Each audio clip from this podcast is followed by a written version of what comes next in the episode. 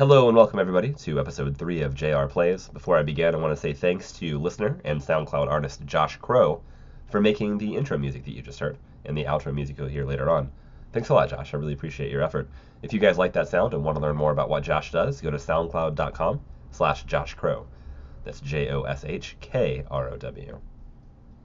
This week saw fewer games played as I had a trip to Chicago for a wedding, but I did manage to get in some games with old friends that I hadn't seen in quite some time. And this week you'll get to hear a little bit about my origin story as a board game player, since Chicago is the place where that hobby started for me. Before I left for the week, I did get a chance to play Seafall. I also played a Tak online tournament. In Chicago, I played Patchwork Abluxxen, Via Nebula, Betrayal at House on the Hill, and Codenames. Only one new game for me this week. It was Via Nebula, designed by Martin Wallace and published by Space Cowboys. This was a Gen Con release, and it was the only game at Gen Con that I wanted to get that I wasn't able to because it was sold out too quickly for me to get my hands on a copy when I checked on Saturday. It's a pretty cool little resource acquisition and management game where you thematically are fantasy companies in a little fantasy world trying to explore and reclaim a valley that was previously owned by monsters and is now covered in fog until you go disperse the fog and then build buildings and create pathways for resources to move around and such. I enjoyed it. I played it with Dan and with Rose and with Jacob. It took us about an hour and 45 minutes to play with teaching and talking and taking our time. The box game time is an hour, and I think if we played it again with four players, that's about how long it would take. I thoroughly enjoyed it. The art is fantastic. Uh, the theme is interesting, but it's also tacked on. This is absolutely an abstract game of just moving resources around hexes and building things, but it's pretty cool to see the art and the names of the buildings are kind of funny. Like there's one where you're like flying fog around and picking something up with a big hot air balloon and moving it around. So that's really cool. I did not win this game. Actually, Rose won the game with 26 points, and I think this, their range of scores is from 19 to 26, what seemed to be about right given what we did. In the game, you prioritize trying to build buildings. In fact, the player who builds their fifth building first uh, gets a two point bonus and initiates the end of the game, where everyone else gets a turn.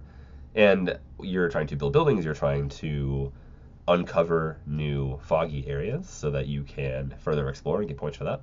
You're trying to exploit certain resources on the board by taking the tiles and replacing those resources. And those resources can be used by any players. And I think that was the thing about the game that interests me the most is sending my worker to go and exploit an area on the board, then hoping that other players would want to build buildings near me so that I would get my worker back. Because once you exploit something, you put some number of resources, either three or four, down on the board. And until each of those resources have been picked up off the board and used by somebody, you don't get your worker back, and you only have two. That's one of the primary ways to get points in the game. I guess it's probably the second most points you'll get is from exploiting, because the buildings are the most points you'll get. And I pursued a strategy that was all about that. By building a building that gave me an extra point for each one of those exploitation tokens I took during the game. It ended up being kind of worth it. I got four tokens at the end of the game. But it was cool. It was a neat experience. I'm glad that I got to pursue a strategy and see it come to fruition even though I didn't win, I feel like I played pretty well. So that was Via Nebula. I would play it again. I think that it is a interesting game. I think that if you're looking for whimsical, it's probably not for you, even though it looks whimsical. It definitely is a little resource allocation game, but the rules are very simple, and there are very few exceptions in the game, so you can kind of just play, and it'll be very clear to you what you can do. All of your actions are laid out on your player board, all your pieces are right there. It's really well done. It fits into the Space Cowboys mold of making games that are pretty, that are in some sense abstract like Splendor, and that are very easy to teach and play. So big fan of that one. Uh, I will say though, Via Nebula is the wrong name for this game. Uh, we talked about it at length after the game. I have no idea why they called this game Via Nebula, other than the fact that it's like the Nebula Valley. The word never comes up during the game.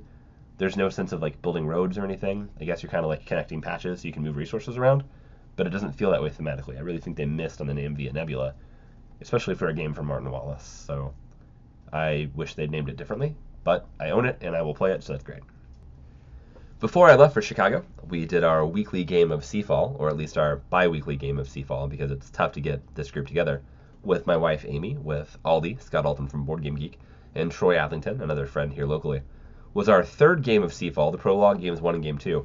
And uh, I'll give no spoilers here. I'll just say that we've unlocked one box of content in the game. That's not a spoiler. Amy kicked the crap out of us again, and in both games that we've kept score, Amy has won by a wide margin. I think she's now winning something like 27 to 12 to 10 to 9. Uh, it's because she's the one who is most willing to raid everybody. She is a pirate at heart, a little barbarian with four axes at all times and knives in every pocket.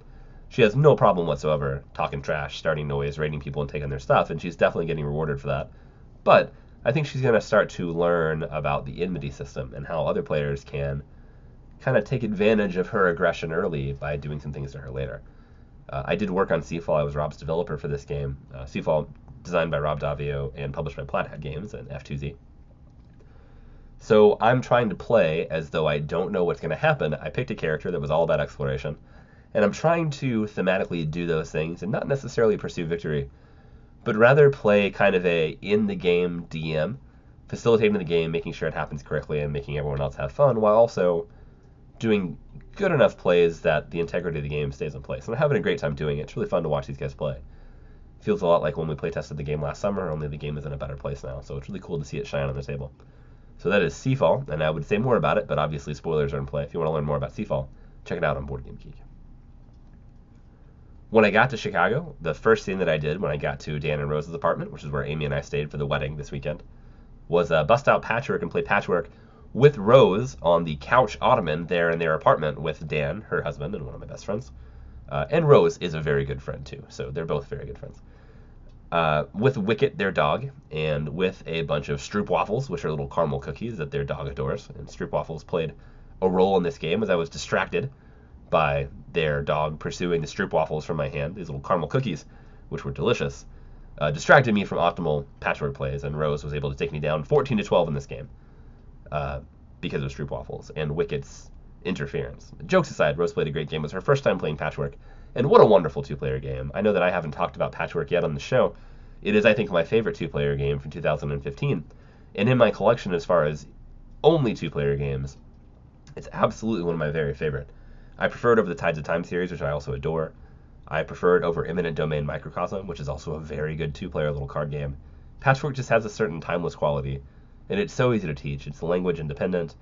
You don't have to really think about what you're doing if you don't want to. You can play it at the level of grandmother enjoying a holiday party, or the level of competitive gamer doing math to figure out how to build your engine, your button engine. The only weird thing about this game is that there are buttons on quilts, and if somebody can explain that to me, I'd really appreciate that. But it was great to get to play a game with Rose. Um, I'll tell the story now. Dan and Rose are friends of mine from Chicago. I lived there five years ago, and they're the ones who introduced me to hobby board games. In fact, Rose's custom copy of Settlers of Catan, which is made out of Legos that she and her father made together, was the first hobby board game I ever played. Before that, I was a Magic player, which is how I met Dan. Rose taught me Settlers of Catan, and then Dan and Rose taught me Betrayal at House on the Hill, which remains one of my very favorite games. And from there, it was a downhill slide to what I do now, which is board games all the time. So it's really nice to go back and play games with these people that were very special in my life, and still very special to catch up with them and get to enjoy the context of gameplay with them. The next day, we enjoyed Bob's bachelor party, which included a outing to Whirly Ball, which is not a board game, but is still an excellent occupation. Playing basically lacrosse on bumper cars on a basketball court as fast as you can. It's really, really fun. After that, we went to Fogo de Chao, did the whole bachelor party thing. We ended up back at our buddy Pranks' house. And Pranks is notable for being a recorder of RPG podcasts and also being a huge Star Wars fan, including having every single X Wing miniature in his house on his table when we got to his place really cool to see that. It's always nice to see somebody who has the same nerdy tendencies when it hits tabletop gaming, who has the same kind of collections, even if it's not quite board games, it's X-Wing minis instead. It's still nice to see that exuberance about this aspect of our hobby. While they were playing Super Smash Brothers, I dragged Bob, the man of honor, the man of the evening, and my buddies Ryan Bogner and Ryan Trisbiak to the table to play a game of Abluxxen, and let me tell you, Abluxxen is a fantastic game. All three of these guys are lifelong Magic players, very, very smart people, very, very good game players who love, love the complexity and the interaction of Magic the Gathering. So when I put Abluxxen on the table, I was a little worried that this game that just has, you know, little foxes on cards and, you know, 1 through 13 numbers and some wild cards might not be enough for them, but boy, they got really into it. In Abluxxen, called Linko here in the US if you want to find it, uh, you are just trying to play all the cards in your hand. On your turn, you can play one of the 13 cards in your hand, or two of the 13 cards, or three, or as many as you want to, provided that all the cards are of the same rank. So they're all ones, they're all twos, they're all fives, they're all twelves, whatever. Or that you include wild cards in that. And in doing so, if you happen to play the same number of cards of a higher rank than the cards that somebody else recently played, you can what I call ablux them. I'm sure there's a word for it, but ablux them and either take their cards or make them discard those cards and draw new cards. And at the end of the game, when somebody plays the last card that they have in their hand, or when the deck runs out, uh, each player gets one point for every card they have on the table in front of them. Cards that they've played and managed to keep around, and loses one point for each card in their hand. If it sounds simple, it is, but boy, it is a brilliant, brilliant game. I've played it 60 times in the last year and a half, and I adore it. I gotta tell you, it's designed by Michael Kiesling and Wolfgang Kramer, and it's published by Ravensburger. If you don't recognize those names, you should. Uh, Wolfgang Kramer has four Spiel des Jahres awards. The German Game of the Year award for Tikal in 1999 with Michael Kiesling, El Grande, Auf Achse, and Heimlich & Co. I hope I pronounced those correctly. Michael Kiesling has a Spiel des Jahres for Torres and Tikal. Both of these guys have gone back-to-back Spiel des Jahres award winners. These are super prominent game designers over in Germany, and Abluxxen is great work. I imagine many people would say that Tikal is their best collaborative effort, but I really, really love Abluxxen. So, very good game. You should check it out.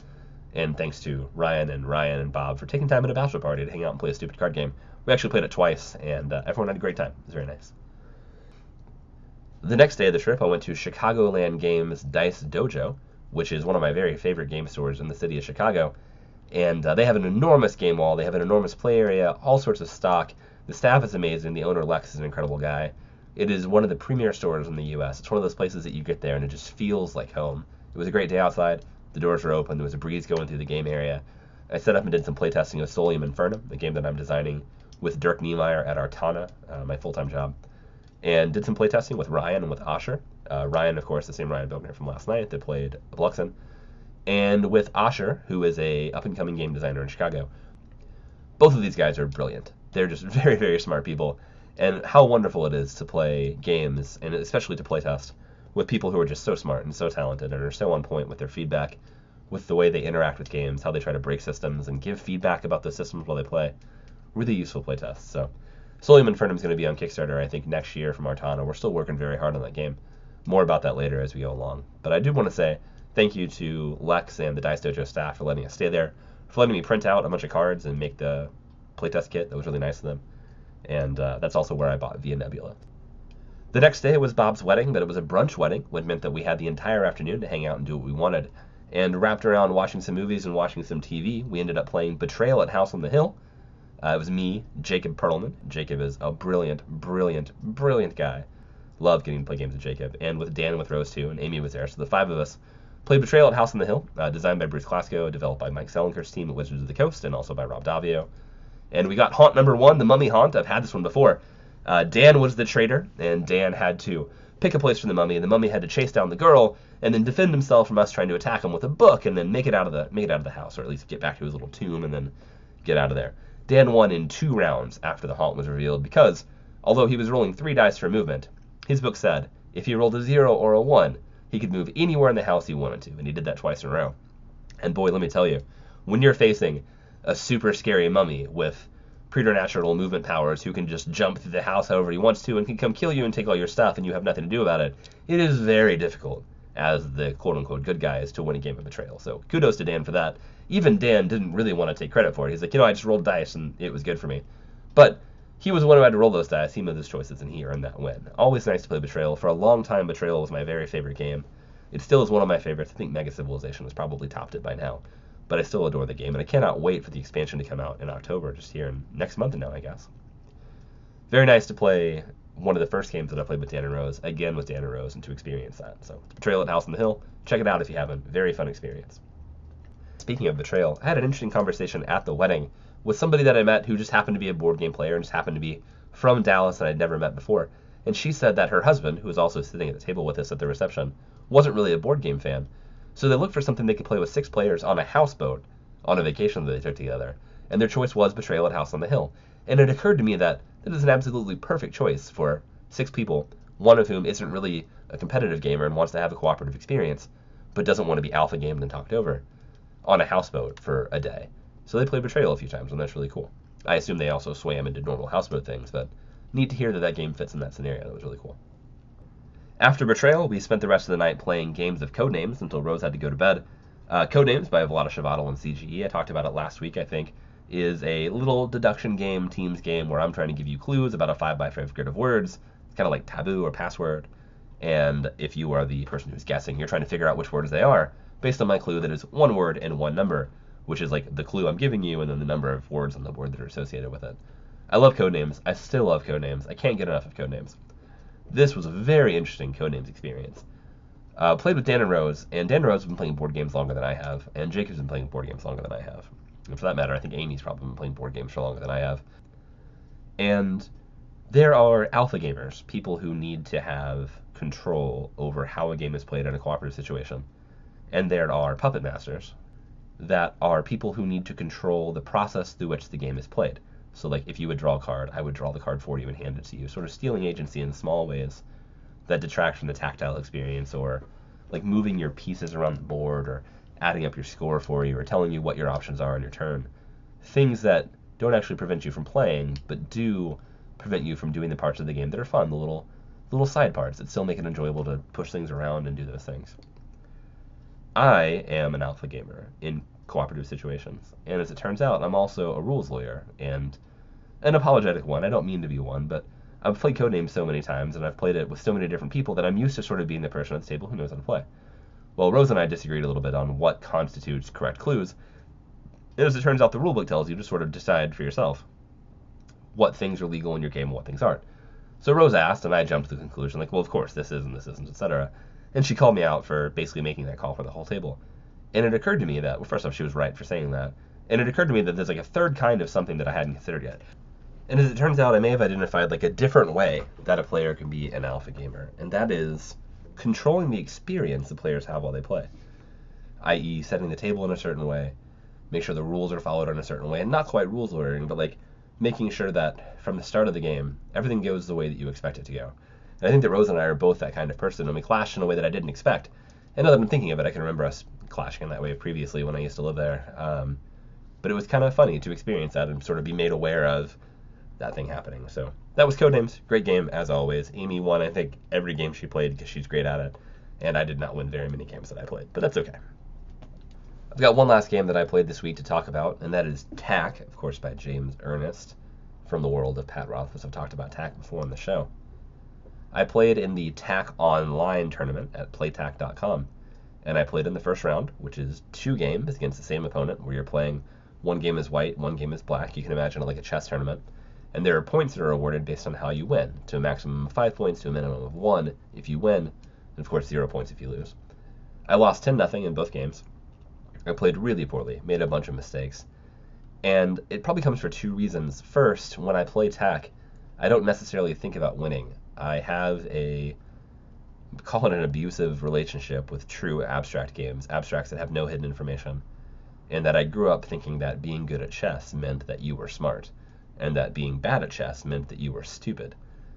And I never was able to get my brain, even now, I've never been able to get my brain out of this sense that if you play chess poorly, it means that you're dumb and the other person is better than you are. And that's really frustrating. And if a game is like chess, in that it's an abstract and that you have two players and that there's no randomness, etc., there's no theme, I, if I don't control will go back to that emotional place where I think about myself as stupid the whole time that I play. And I don't believe that I'm stupid. I mean, I don't believe I'm the smartest person in the world, but I'm certainly capable of sitting and enjoying an abstract game. I do it all the time. So when I play Tak, I try to make sure that I don't let myself approach that mental state where I'm putting so much pressure on myself to win. I'm just trying to explore the game and see what I can find while playing. When I played it so many times with James, I got better at it very quickly because I was playing it a bunch all in a row, watching a very much better player take turns and do things, and that's kind of how you get good. But in this Tak tournament, I was just watching another player play, and it's online, so there's no sense of real communication. I'm not watching him play. I'm not watching what he thinks about. I just see the pieces move on my screen. So I lost. And the second reason I think I lost is this. I don't get nervous very often, especially not in social situations. I tend to do pretty well when I'm meeting people. I tend to do pretty well when I'm playing games with strangers, etc. But for whatever reason, I've never been a particularly good tournament player of games. With the notable exception of Magic the Gathering in some situations, oftentimes I choke when it's time to play games with actual stakes, even if those stakes are like $5 or a free gift certificate or who's going to buy the next round of beer. I'm not sure why that happens to me. I get this emotional lockup where I start thinking about how poorly I'm going to do. I start thinking about the fact that I'm thinking about the fact that I'm thinking about the fact, etc. And that definitely happened here with Tak, and I hadn't had that happen in a while. So I'm going to try to explore that a little more in round two, which happens this week. And hopefully still maybe make it into the second round if I can win the rest of my games. But it was super interesting to, first off, be in a tournament environment and play a game with stakes and to know that you can't just, you know, randomly take back rules, etc. That felt good because that feels like playing in a Magic tournament, which I hope to do more of soon with Kaladesh coming out soon, the new Magic set, which was really cool.